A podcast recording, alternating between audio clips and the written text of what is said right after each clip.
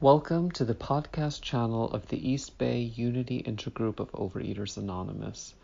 The opinions expressed here are those of individual members and do not represent OA as a whole. For more information about our intergroup, please visit our website at eastbayoa.org. And especially to the newcomers, but to all of you, this is my story. It is not um, representative necessarily of everybody in OA. And my story is characterized by countless, literally countless relapse. So while I have gotten enormous things out of this program, um, there are other people who do it differently than I do and more effectively than I do. I was, I think, a skinny child until I was about nine. My father worked in a drugstore and they were putting in a candy thing and they wanted to advertise it in the local newspaper and they wanted a little girl dressed in a white skirt to eat to be shown taking a bite out of this two pound key of milk chocolate. And i remember my mother being furious that she had to um, the only dress the only skirt that fit around my tummy was too long for me and it was pleated. And she had to pleat this skirt and complained about the pleats because she had to shorten it she had to hem it. Um, that was the first time I knew I wasn't right. I was put on my first diet when I was nine or 10. I was weighed every day.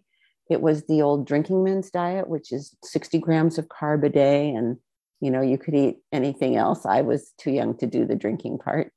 Um, and then things really got bad when I was 14. When I was 13, my mother had put me on the old Weight Watcher diet. We didn't go to the Weight Watcher meetings. I, I, can still remember what that meal plan was. And the thing that stood out was the concept of free vegetables. And I say that I really learned how to binge on free vegetables following the Weight Watcher thing. That if anything came up, as long as you lost weight, it didn't matter if you were stuffing your face 24 7. Um, but I did lose weight. I went into the ninth grade, weighing 105 pounds. I was about five four. I was still growing. And at that time, I was supposed to weigh myself every day. And if my weight went up to 107, I was supposed to um, immediately, you know, basically quit eating or go back to the old Weight Watcher plan until my weight got down below 105 again. And then I could go. And I still remember the day shopping with friends in San Leandro at the Macy's and I weighed 107 and I couldn't do it. And I had ice cream when everybody else had ice cream. And that started a binge that lasted for 10 weeks. I gained five pounds a week for 10 weeks and spent the next few years completely loathing, detesting, and hating myself. I was, you know, in my book, I was fat and ugly and horrible and worthless and didn't deserve to be alive. And I actually contemplated suicide and I had a plan. The only thing was that even at 14, I had read enough to know that suicide was a very hostile act. And I didn't hate anybody, I just didn't want to live anymore. And I thought that in order to, you know, not be hostile, I would have to think about the people that would be hurt if I killed myself. And I would probably have to kill them too. And I was fortunate in that when I started counting up the people, the logistics of murder suicide for more than five people was unworkable. And I thought I was going to have to live. And I was miserable. And I tried all sorts of um, diets. But after I was 16 or so, I pretty much knew that the only way I was ever going to lose weight was a sensible eating plan. And I didn't always have one, but I quit the fasting, the this diet, the that diet, the other diet. Um, I I was young. I'd skipped a couple of grades. I went to college when I was 16, and when I was um, a sophomore, I, I'd had a high school teacher, Spanish teacher, that had done her junior year in Spain, and I wanted to do that. And in order to be accepted to this education abroad program, you had to pass an interview. And I knew that I could pass the interview if I felt good about myself. And I knew that if I lost weight, I could feel good about myself. And so I put myself back on that old Weight Watcher diet and I lost about 30 pounds. I weighed 136. I went and I had the interview. I got accepted.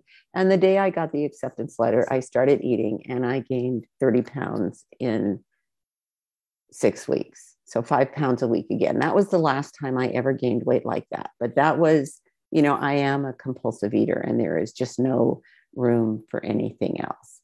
At that time, I had to make a choice. And I I knew that you know, I, I thought the first mistake was to gain the weight. And the second mistake would be to let it rule my life. And so instead of deciding not to go, I went anyway. I had a very good time. But every day I sort of literally and figuratively had to gird my loins to go out and face the world and be this fat person in the world. And I, I think sometimes we don't talk as enough about the consequences of being fat. My thighs rubbed together so if I wore a skirt, I had a rash between my legs. I went through jeans or pants at an incredible rate because the seams rubbed all the time. So I never had clothes that lasted very long. I was bursting out of my tops. So the bras all had those little wedgies in them and they didn't seem to ever come in my size. So I. Five minutes. Thank you. It was just awful. Um, fast forward, I went to nursing school when I was 25, as part of a program on addiction, I had to um, go to an open AA meeting. And I walked out of that meeting without a doubt in my mind and said, That's me, but I do it for food. But it took another 15 years before I heard of OA. And I, at that time, um, and I had gone up and down and up and down and up and down with my weight, um, never over, like up to 205 and back down. I told my sister about, I heard about OA and I told my sister about it because it was free. You only paid what you could afford. And she too had a weight problem and she needed something that didn't cost money. And I was still doing the weigh and pay. And um, so I moved to Hong Kong for a year and a half with my family. My husband was working there. And Janet went to OA and she came to visit us there and she had checked with world service and she 12 stepped me into oa in hong kong. So i think it was 4 million people maybe 6 million people on the island. There were three meetings. I was so mad because we went to the church. They're always in churches. And we walked around looking for the door and this uh, minister walked up and by this time janet was a normal weight and said to me oh are you looking for overeaters anonymous? And i wanted to just scratch his eyes out because how dare he know that I um, that I needed it. We went in there. The secretary was the only person there. It was a tiny little meeting. She told her story, and I was given the gift of abstinence. At that time, the food plan recommended was three meals a day with not even life in between. It was fruit in between. And the greatest blessing was that got me all over Southeast Asia with small children enjoying fully all the experiences living in Asia and being at a normal weight. And there were two meetings a week, and I would take a bus, a long bus ride to get to each one and go back. And it took about eight or nine months before I even had a sponsor because this one woman was the only one qualified to sponsor it. A lot of people visit Hong Kong, but they don't stay very long. So it was in and out and then it was time to move but I, I, got down to about 155 which is funny. The weight that was so horrible when i was 14 was a very comfortable adult weight for me. And i came back to the states and it was these meetings with 50 people and they were big book thumpers and they read from the bible and they read the lord's prayer at the meeting and they did these things that were just did not work for me. And so i quit and I gained over the year, and for me, slowly 50 pounds in a year, a pound a week. That was a nice slow weight gain. And then I crept back with my tails between my leg, and I got another sponsor. And she said, Oh, you can't just eat whatever you want three meals a day. You have to cut out sugar. So I cut out sugar. I did that. I did that. I went to How one time. And, and the one thing I want to say about that, I have had periods in my life where various food plans have worked for me and where they haven't. And I just want to say that people's needs with regard to food can change over time and that it varies by person. And so there was a time when the weighing and measuring structure was a comfort to me. My life was chaotic and it gave me a support structure that really worked until it didn't work. And then I just couldn't stand it.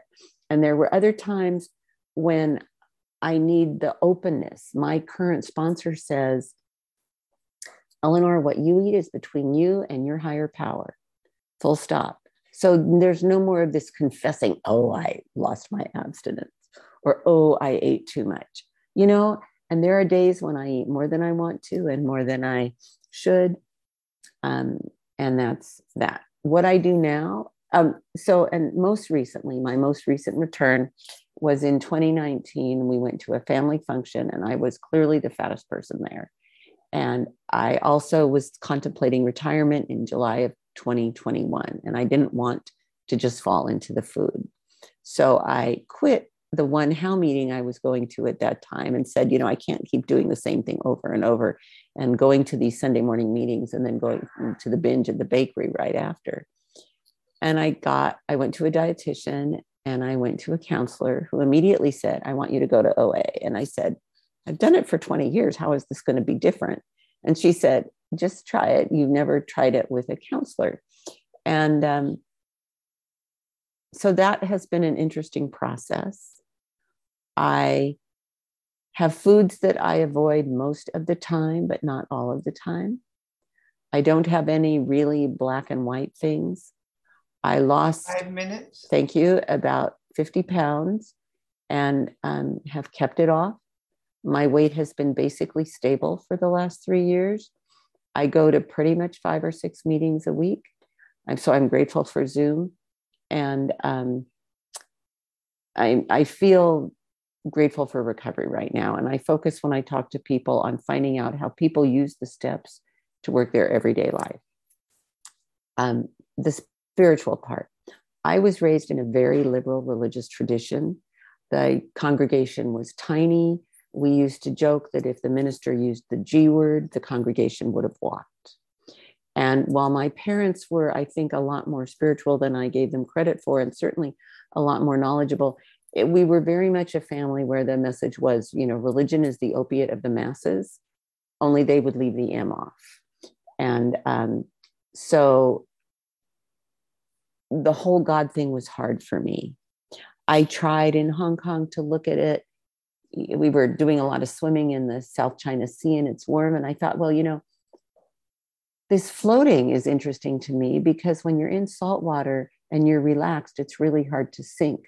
Maybe that's what people mean when they say align yourself with God's will. And you know, the ocean is a bounty and it's a source of food and it's wonderful. And if you turn your back on it, you can drown in a heartbeat.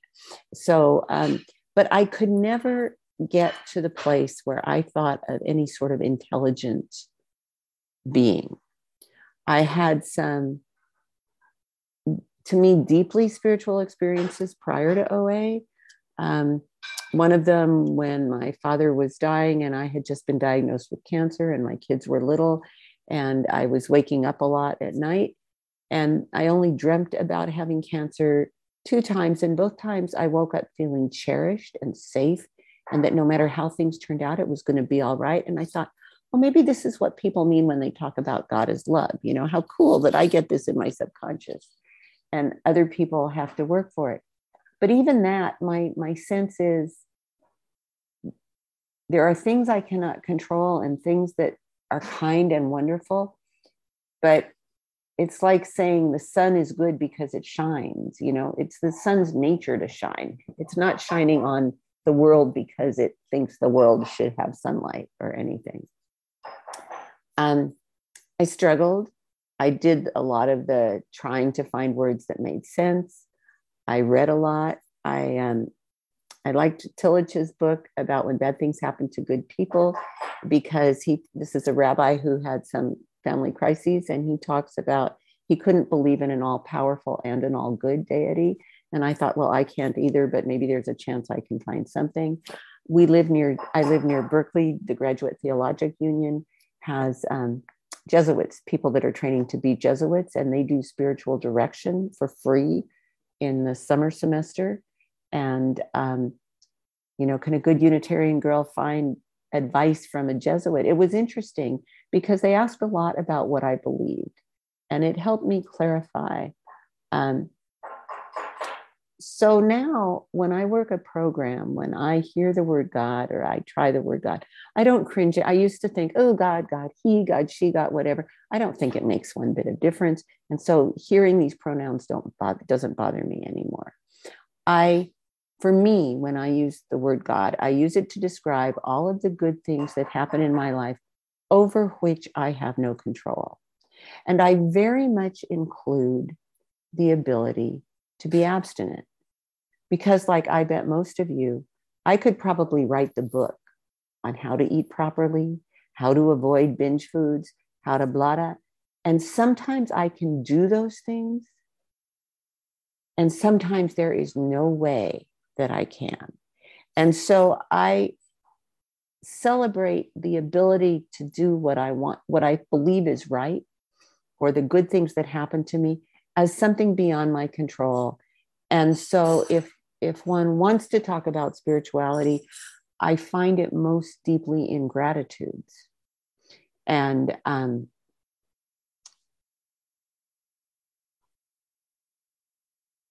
and I say thank you, or but these days, you know, this is how I like.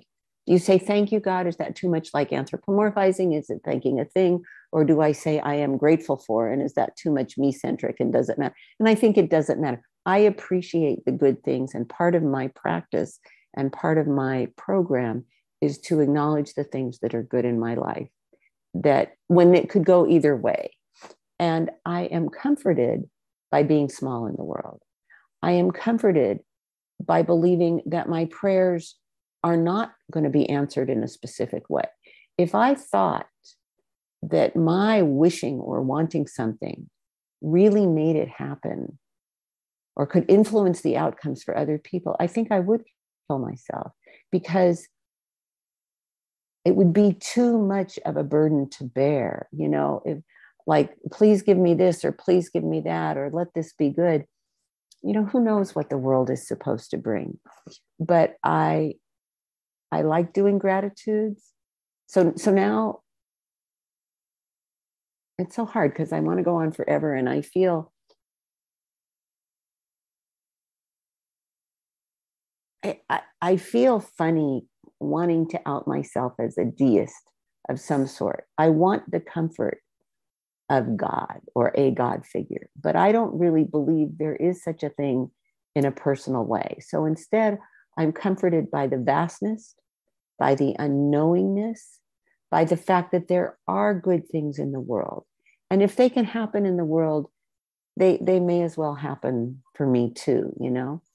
Um, and I feel, in some existential sense, loved and cherished not because of anything I do, but because there, for me, I believe there is something in the world, in the universe, in the spirit, or whatever, that is a source of love and comfort. And it helps me live my life if I can celebrate that and feel that.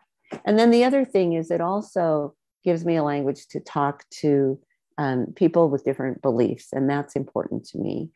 My um, we used to joke in my family that the greatest test of my parents' liberal religion was when my sister became a born again Christian.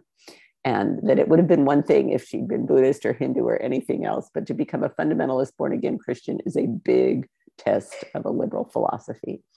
And when I say, Janet, I just feel so lucky, or things are so good, or I'm so grateful, and she says, You're blessed, I don't need to argue that anymore. You know, I, I, I, I just don't think it's a battle. I don't think I, am a nurse. I've seen an awful lot in the world. I don't think bad things are um, personal. You know, I think there are some of us, some people in the world whose lives are constant clusters. And I think, gosh, you know, they're working so hard and everything they're doing is getting in their own way. But I think it is the ability to get out of our own way that is what I consider the gift. Um, so two, two more minutes. Okay, so so what does my program look like? I have a food plan. I have foods I avoid, um, under most circumstances. And it's very flexible right now because I'm biking hours a day getting ready for this ride around Tahoe. And it's, you know, it varies. I have a sponsor that I communicate with um, two or three times a week, and she is excellent at showing me how to use the steps to be helpful. And, you know, steps two and three. One of the things I loved was the way you take step three is you start step four. And that was very helpful to me when I did not have a strong sense of a God. I um, do a 10th step, not quite every night, but I do it and I do it when I need it. And I have about five different options for 10th steps, and I have found them useful doing them different ways. When I take sponsees through the steps, I don't believe that our fourth step should take months. I look at how the old AAs did it. You know, the idea is you clean up the big stuff and then you get on, I believe, living your life and doing the best you can to keep it clean as you go along or fix up what gets in the way. As I said, I don't confess, oh my God, I ate. I don't think of bad foods or good foods. There are foods that work for me at certain times and some that don't. And um, and I also say I eat because I eat. Happy, sad, whatever, that would be me. And sometimes something triggers it, and sometimes who knows. And I think I've babbled enough. And um, I really did try to prepare, but it kind of goes off in all directions. That that's really all.